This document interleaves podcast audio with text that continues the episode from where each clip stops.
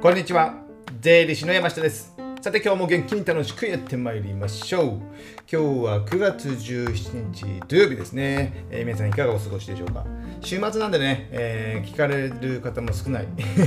聞かれてる方もね、えー、まあ、仕事の話とかもしてもしょうがないのでですね、えー、まあ、今日はね、え先週今週からか、え僕が新しい試みとしてしてね、え今日のニュースみたいな感じでね、えお金関係の、まあ、ニュースを取り上げてね、え僕はね、えうだうだ言うテーマ 今コーナーみたいなのねしてるんですけども今週のねなんかねお金関係の本お金や税金関係の本で面白いニュースがいくつかありましたのでそれをね、えー、ちょっとまとめてまとめてまあ2つほどなんですけどね話したいなと思ってます。じゃあ早速中身に入っていきましょう。じゃあ1つ目のねネタなんですけどもえー、給与のデジタル払いってねこれが解禁されるということで、えー、まあ、2023年な来年ぐらいですかね、まあ、給与のデジタル払いってことなんで、まあ、あのなんていうんですかね、スマホ決済、スマホアプリ、PayPay とか楽天 Pay とか、えー、なんですかね、えー、メルカリ、メルペイとかな、ああいうのに、もう会社からそのアプリの口座に直接振り込まれる。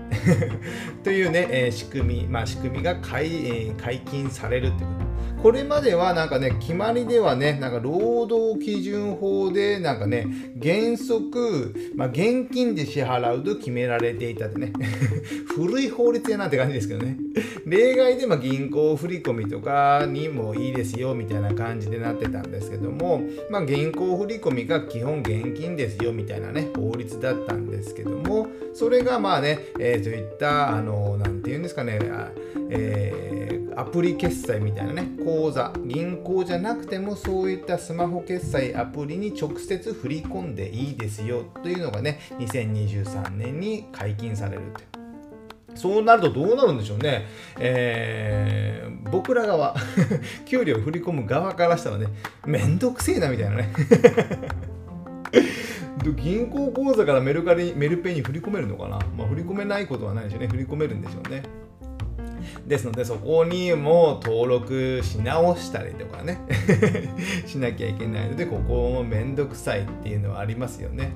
でまあ使う側は逆に使いやすいんでしょうね。銀行に行くと銀行でお金を下ろしたり、まあ、銀行から直接ね、えー、そのえアプリに、え送ることはできるんでしょうけどやっぱね銀行であの ATM にね並んでお金を下ろすというねあの行為のね時間の無駄さ。あの給料日の25日とか15日とかね月末とか行くともうめっちゃ並んでますし間違ってね僕もね、えー、行く時があってですね、えー15日に行くとね、えー、偶数月の15日はね、えー、年金の支給日なのでですね、えー、お年寄りがいっぱい並んでるということでね。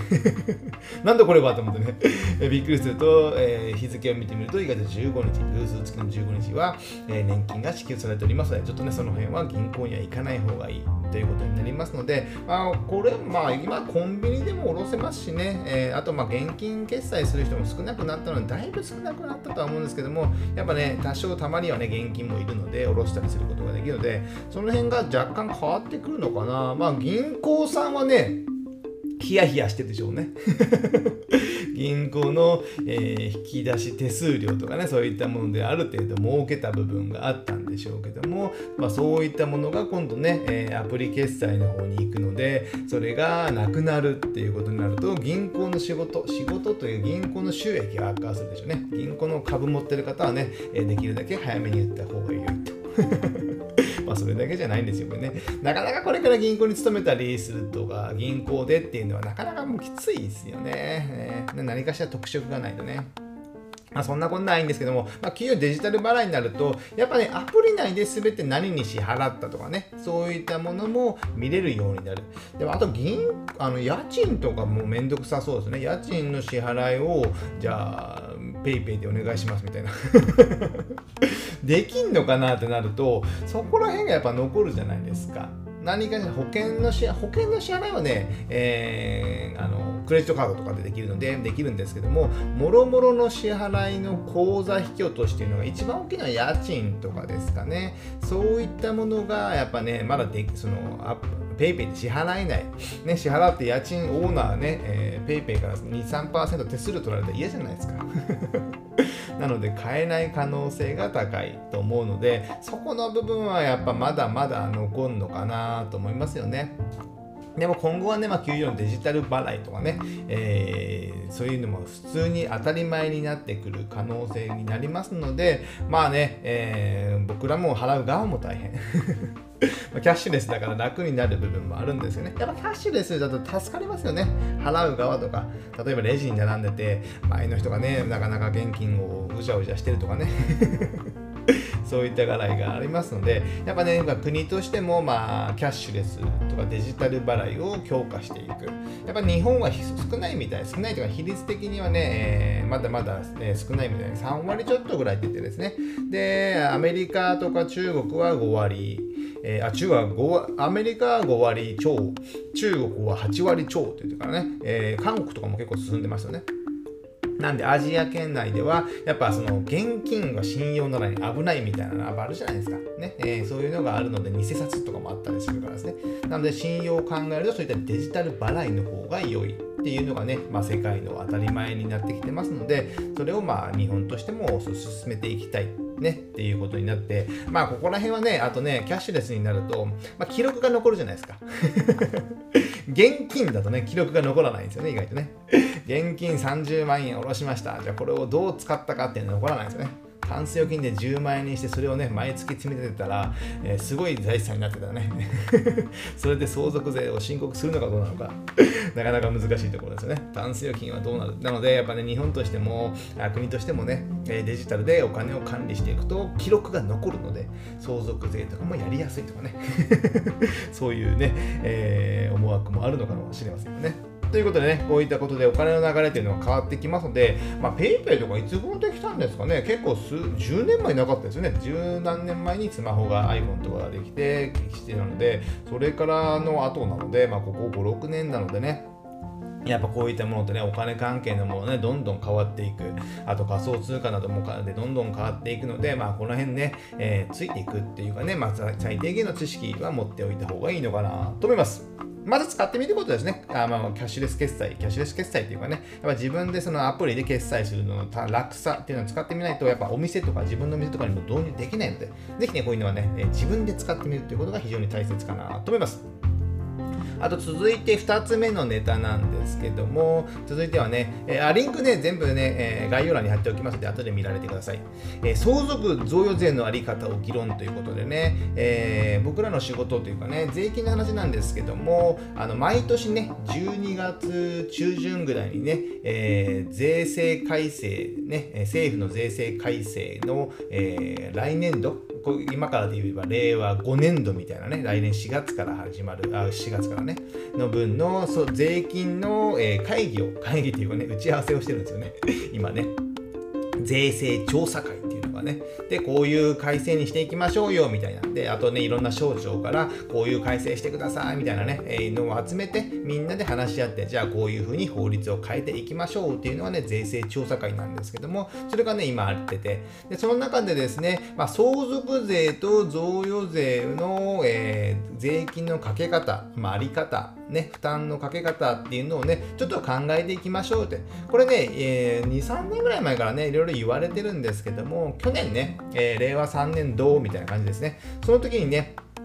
あの贈与税が、まあ、なくなるというかね、贈与税はね、毎年110万円、えー、まで、まあ、親からって極端な話、えー、よくあるのが、子にね、えー、子供に110万円お金を渡しても、ね、えー、お金をあなたに渡しますよ。で110万円、えー、税金はかかりません。贈与税はかかりませんよっていうね、えー、歴年贈与みたいなのがあるんですけども、こういうのね、ちょっとなくしていこうみたいなね。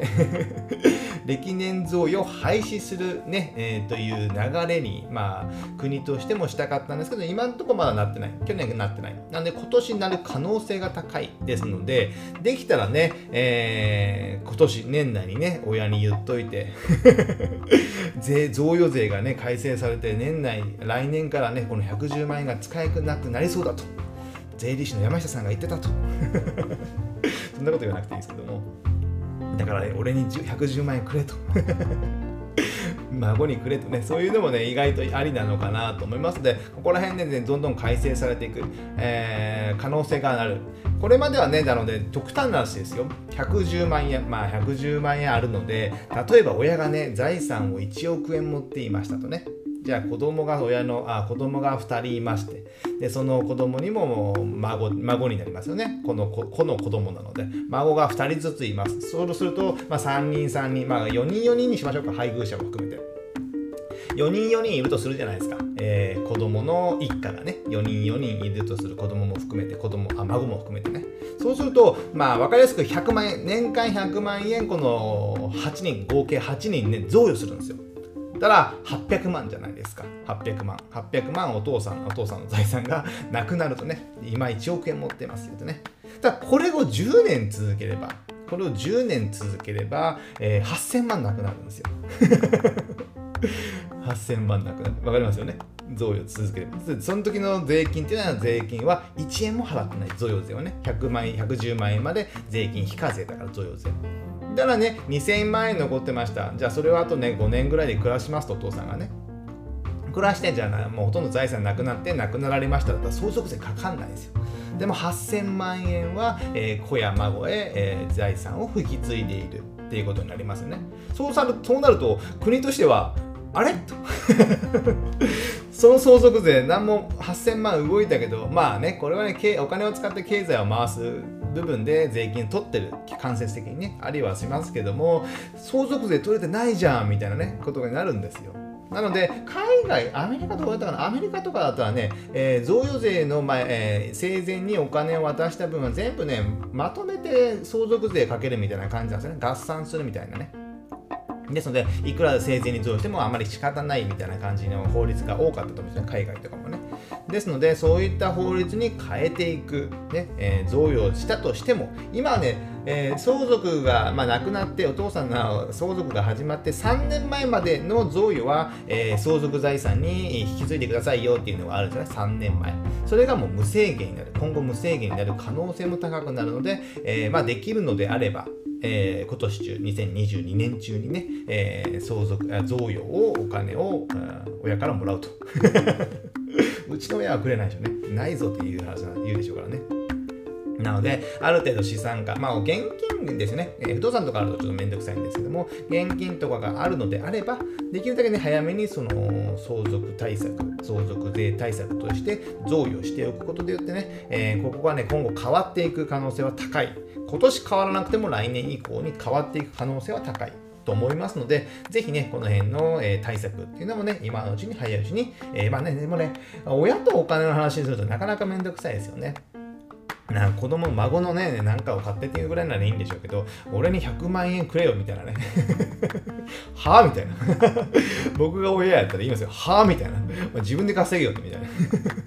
なので僕は贈与はね、あんまりね、別に親から当てにはしていませんけども、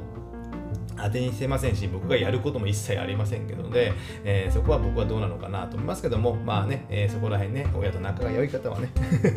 110万円ぐらいもらってもいいのかなと思います。じゃあ今日はね、えー、給与のデジタル払いと、まあ、相続税、贈与税が、まあ、今後もまた変わっていくよというお話をしました。